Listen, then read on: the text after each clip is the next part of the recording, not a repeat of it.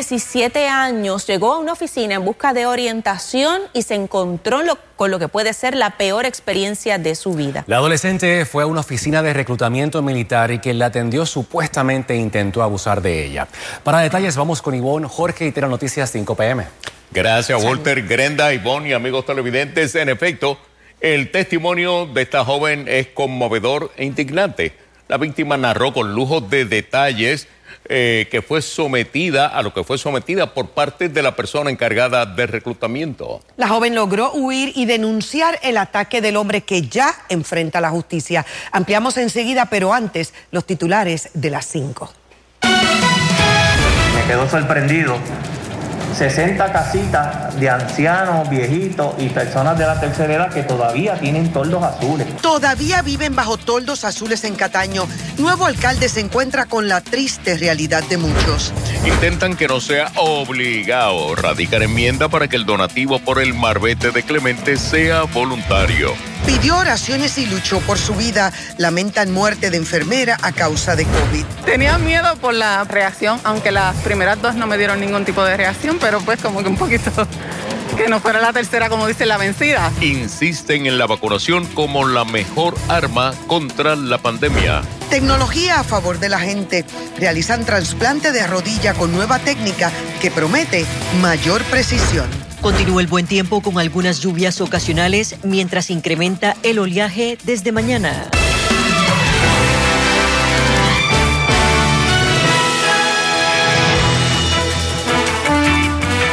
Buenas tardes. El 21 de septiembre de 2017 es una fecha que difícilmente olvidemos todos aquí en Puerto Rico. Ese día recibimos el embate directo del poderoso huracán María. Han pasado más de cuatro años, específicamente 1.581 días.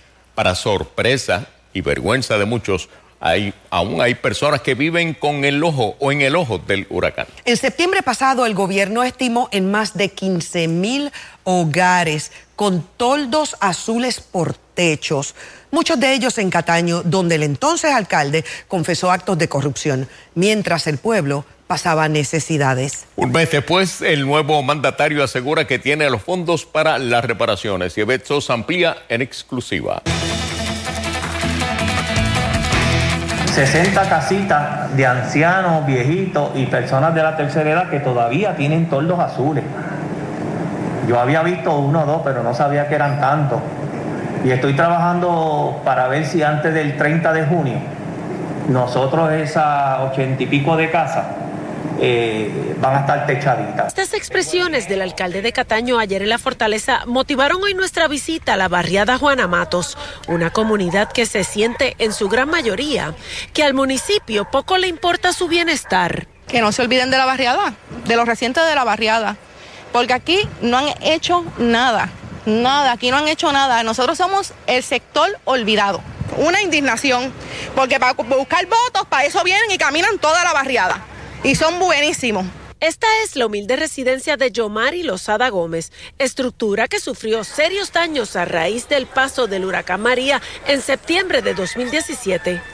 Para colmo de males, los temblores y las fuertes lluvias han deteriorado más su casa. ¿Cuántas casas tienen toldos azules? Que usted sepa. Un montón aquí, todas. Casi todas. Busca la mayoría que tienen aquí techos azules. Si ves mi casa se me está terminando de hundir.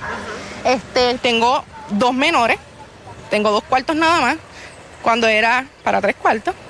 El baño, si miran por el lado de ella, el baño está sobresalido de la casa y mi temor es que mi casa se me caiga en cualquier momento.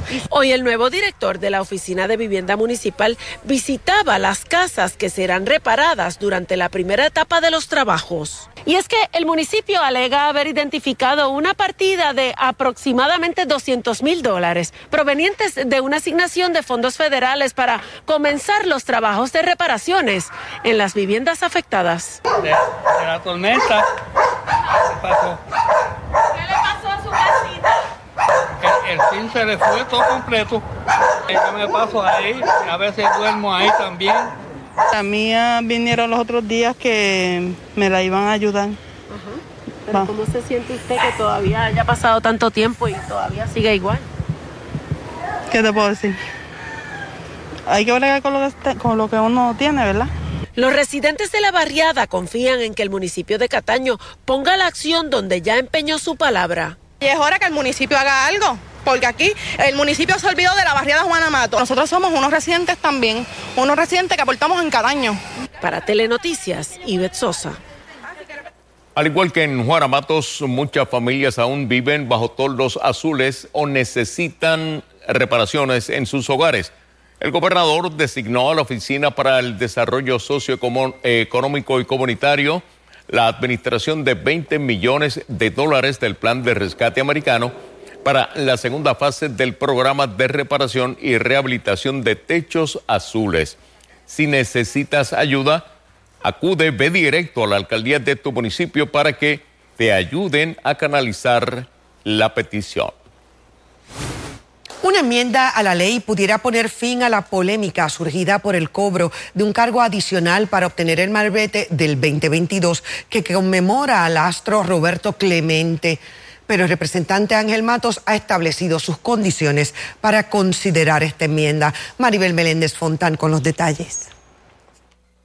Me sorprende algo la controversia diez meses más tarde a 50 años de su hit número 3000, Roberto Clemente ocupa nuevamente los titulares y es el centro de una controversia por el impuesto de 5 dólares al marbete que conmemora su gesta deportiva. Pues si voluntario sería mejor que obligado porque la verdad que toda la semana llega un momento nuevo. Si de aquí a allá se sabe para dónde va a ir el dinero, pues con gusto lo daría, pero mientras tanto no. Dejando a un lado la controversia política, eh, yo invito al compañero Ángel Matos a que ponga el oído en tierra y que escuche el reclamo del pueblo de Puerto Rico, es que no sea obligado. Legisladores del PNP presentaron una resolución para enmendar la ley a los fines de que el público adquiera libre y voluntariamente el marbete que conmemora al astro boricua. Si pagas los 5 dólares, adquieres el malvete Roberto Clemente. Si no, sigues con el malvete regular, que es el de la Universidad de Puerto Rico. Si incluye la eliminación de aumentos, agua, luz y peaje, yo lo miro, Maribel.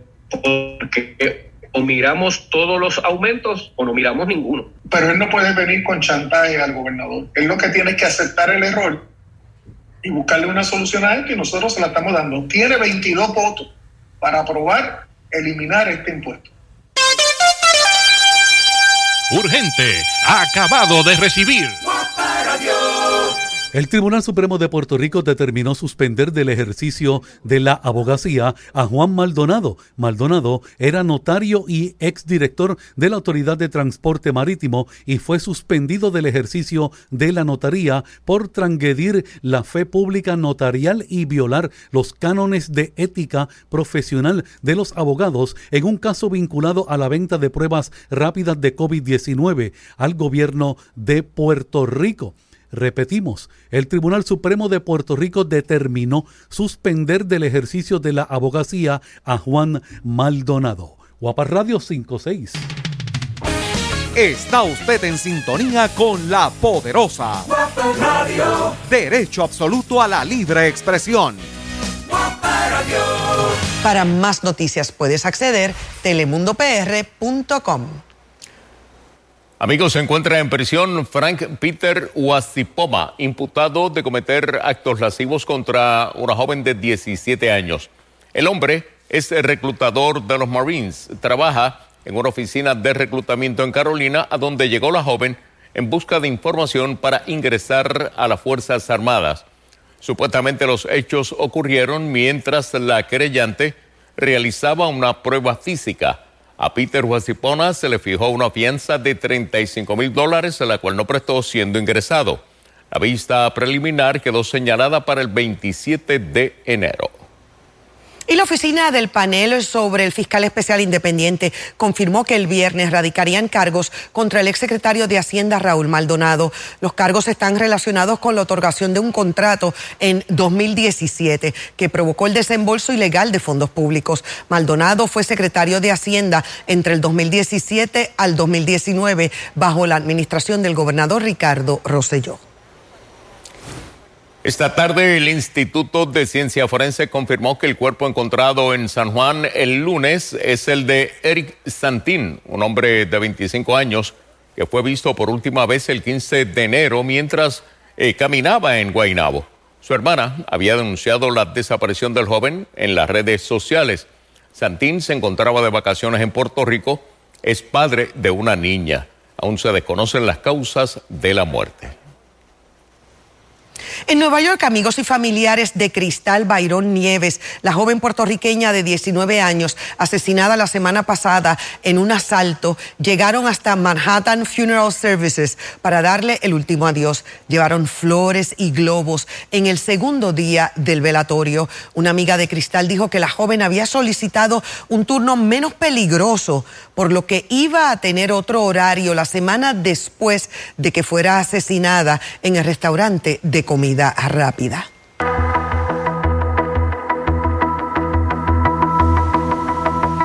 En sus cifras diarias, el Departamento de Salud confirmó 1.702 nuevos contagios del COVID en las últimas 24 horas. También informó de 22 nuevos decesos, entre ellos la muerte de una enfermera en Río Grande. En directo, Mariori Ramírez con detalles en esta cobertura en equipo. Mario. Jorge Arelis Rivera Matos es la enfermera número 30 que fallece por COVID-19. Su voz se fue apagando poco a poco. Esta incluso había estado activa a través de las redes sociales por lo menos desde el 24 de diciembre pidiendo precisamente oraciones por su salud. Comenzó a sentirse mal, especialmente problemas respiratorios, según nos indicaron, que hicieron que fuera hospitalizada. Esta como quiera se mantenía en comunicación con familiares e incluso con personal del lugar donde ella trabajaba como enfermera en el hogar Bello Atardecer, esto ubicado en Río Grande, un hogar que atiende a personas de la tercera edad. Sin embargo, esta de un momento a otro dejó de comunicarse con eh, compañeras de trabajo y es que ya había sido intubada. Nosotros llegamos hasta el hogar donde ella trabajaba, allí colocaron un crespón negro en memoria de Arelis y hablamos con Carmen María Disma, quien era, es de mantenimiento, pero era muy apegada a esta enfermera. Vamos a escuchar sus expresiones. Tengo mucho dolor por, por esa compañera que se nos fue y esa muchacha era como si fuera mi, mi hija. Yo la tenía a ella como si fuera mi hija porque ella y yo nos tratábamos tan bien que ya te sabes, estoy muy dolida, tengo mucho dolor por ella. Ay, sí. Una pérdida inesperada. sí, sí. Nunca, puede uno esperar. Nunca yo esperaba eso todos los días. Yo oraba al acostarme, a levantarme y oraba por ella. Todo el tiempo. Porque ella era muy buena, muy buena conmigo. Ay, sí, ella la pidió a mí misma. Me dijo, Carmen, que oren por mí. Arelis trabajaba en este hogar desde el 2017. De hecho, la describieron como una enfermera bien estricta y bastante exigente, pero a su vez amorosa y cariñosa en lo que era su trabajo. Incluso no tan solo era enfermera, sino que también para completar y poder llevar el sustento a su hogar, esta también eh, había sido guardia de seguridad. Estuvo trabajando anteriormente a este hogar en hospitales como el de la UPR de Carolina y también en hospital de psiquiatría. Se desconoce eh, cómo va a ser las exequias fúnebres. Lo que sí se supo es que por lo menos va a ser velada en la funeraria Franklin Memorial en Río Grande. Esa es la información que nosotros tenemos en directo para Telenoticias. Les informo Marjorie Ramírez. Bueno, sin duda mucha fortaleza a su familia. Amigos, la tasa de positividad en el país del COVID alcanza el 31.4%. Esto significa, Jorge, que de cada 100 pruebas, 31 arrojan resultados positivos. Algunos de los pueblos con tasa de positividad más alta son Naguabo, que tiene un 40.66%. También está Aguada con 42.54%. Juana Díaz, 40.85% y preocupados por el bajo por ciento de su población con la dosis de refuerzo, hoy el municipio llevó a cabo una vacunación masiva. José Esteves amplía. Con una población de 44.679 habitantes, apenas 11.589 del grupo de 18 años en adelante había recibido al día de hoy la dosis refuerzo de la vacuna.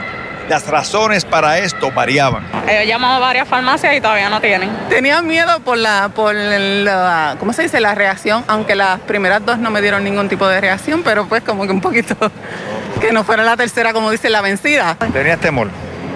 Eh, más bien para de uno contagiarse, porque como había tanto aglomeramiento de gente. Hoy había 2.000 dosis de la vacuna disponibles.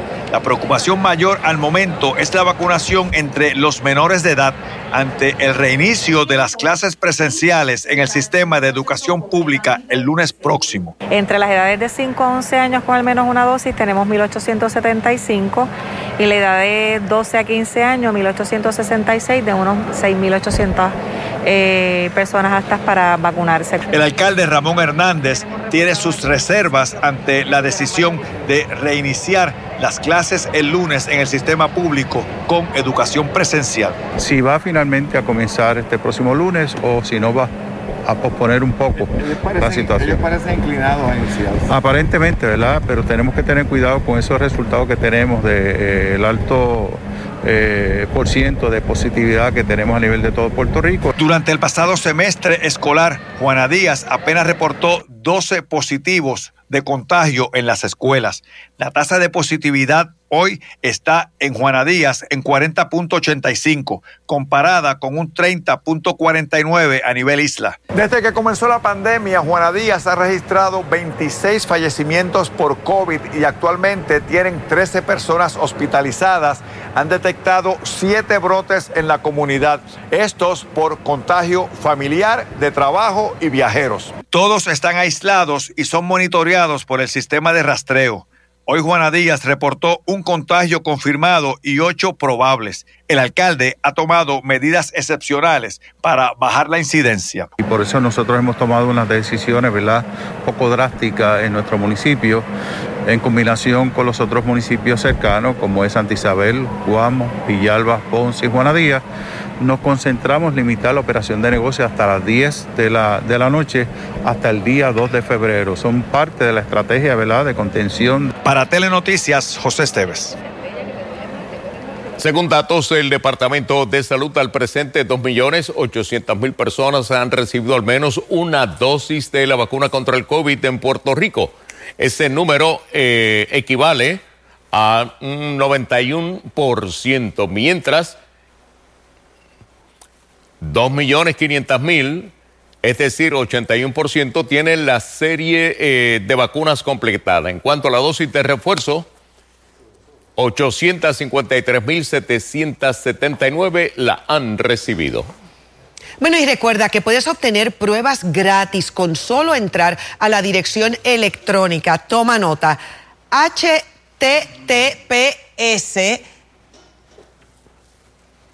dos puntos diagonal diagonal www.covidtest.gov diagonal ES diagonal. Puedes ordenar hasta cuatro pruebas de detección por familia. Recuerda, estas pruebas son gratis. No tienes que pagar por los gastos de envío ni tampoco ofrecer el número de tarjeta de crédito. Verifica bien tu dirección postal para que puedas hacer el pedido. La próxima semana, el gobierno de Joe Biden estaría proporcionando de forma gratuita mascarillas N95 que se podrán conseguir en farmacias y otros establecimientos.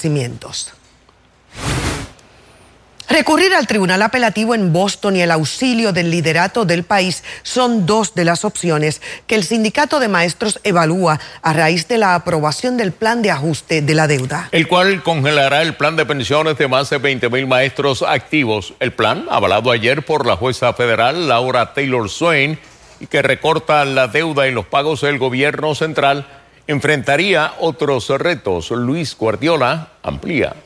Repudiamos totalmente el plan. El impacto mayor, según Bonilla, lo recibirán 26 mil maestros activos del sistema público, que verán congelarse sus pensiones futuras a base de lo que aportaron al sistema de retiro hasta 2014. Lamentamos cómo, cómo va a quedar eh, el retiro de los compañeros maestros eh, eh, activos. Bonilla lamentó además que los maestros votaran en contra de la propuesta presentada por el sindicato y la Junta de Control Fiscal, que representaba 1.200 millones de dólares en beneficios futuros, incluyendo una bonificación de 3 mil dólares y el acceso al seguro social. Que a lo mejor no era la mejor propuesta para, para asegurarle un retiro, ¿verdad? Eh, como, como se lo merecen un retiro digno, pero era una alternativa. Eso tiene unas implicaciones en la calidad de vida de Puerto Rico. La portavoz del Frente Ciudadano para la Auditoría de la Deuda también repudió el plan final avalado por la jueza Taylor Swain, porque está segura de que eventualmente provocará la reducción o encarecimiento de los servicios públicos. Pero también podemos ver más reducción en personal de las agencias, podemos ver, como hemos visto, mayores recortes a la Universidad de Puerto Rico y mayores recortes a los municipios que ya están contenidos en el plan fiscal. La reducción de casi el 80% del principal y de cerca de 75% del pago original de 4 mil millones de dólares es un espejismo que según Prados oculta lo inevitable, un nuevo incumplimiento. Como quiera el gobierno va a tener que estar pagando entre pensiones y deuda casi los mismos 4 mil millones que están mencionando. Prados resaltó que ese pago ya compromete más del 30% del presupuesto con cargo al Fondo General. La lucha de los grupos que componen la jornada contra el tumbe se dirigirá ahora a combatir la implementación del plan. Por su parte, los maestros no descartan someter una apelación ante el primer circuito de Boston para evitar la puesta en vigor de este plan o recurrir al gobierno para que auxilie a los maestros activos. No nos vamos a quedar eh, eh, con las manos cruzadas. Vamos a buscar las opciones necesarias para ver qué podamos hacer para que el compañero maestro activo goce, ¿verdad?, de, eh, de una opción mejor de la que se, se muestre en ese plan. A la discusión tendría que unirse la Junta de Control Fiscal. La pensión de los maestros jubilados se preservó como parte del plan que entraría en vigor en marzo. Para Telenoticias, Luis Guardiola. Vistas actualizadas las condiciones del tiempo, vean las telecams a esta hora. Cielos un poco más nublados en la Plaza Cam, Isla Cam y la Costa Cam. Tenemos algo de humedad y algunos aguaceros en proceso por los efectos locales, pero realmente nada importante. Condiciones bastante tranquilas. Ya 74 en la zona de Calle, 79 Ceiba, 81 en la zona metro. La brisa del este, este, sureste en ocasiones entre 9 y hasta 15 millas por hora. La velocidad del viento va a estar incrementando para la segunda mitad de la semana. Y noten que aún no mejoran la calidad de aire alto nivel de polen de árboles, también de esporas de hongos. Esto es en la lectura de Caguas, así que mucha precaución. Tenemos bajos niveles de polvo del Sahara. Continúe tomando los medicamentos preventivos. A esta hora, los aguaceros por los efectos locales ya van de salida hacia el canal de la Mona. Y noten que tenemos un par de chubascos también llegando con el viento por el noreste de Puerto Rico. Actividad de corta duración rápida en movimiento. Responde a un ligero incremento en la humedad con la brisa Alicia. Noten que también tenemos algunos parches que están cruzando el arco de las Antillas y pueden estar llegando durante horas de la madrugada del jueves. Aire bastante seco de camino, pero nuevamente otro parche de humedad justamente para la tarde de jueves. La alta presión domina, así que sin mayores cambios, esto inhibe la llegada de los sistemas frontales que se mantienen sobre aguas del Atlántico. Así que las zonas de precipitación, las vaguadas, están ausentes al momento. No veremos ningún tipo de lluvia importante durante los próximos 7 a 10 días. Noten cómo estaremos sujetos a lo que arrastra el viento, que debe ser humedad limitada. Próximas horas, cielos mayormente despejados, alguna llovizna de un 10 a un 20% en la zona metropolitana, temperaturas en descenso en el marco de los mediados 70 y en la zona montañosa, más fresco aún. Vean que a eso de las 2 de la mañana, lecturas de 67 grados. Vistazo actualizado al tiempo, mi próxima intervención.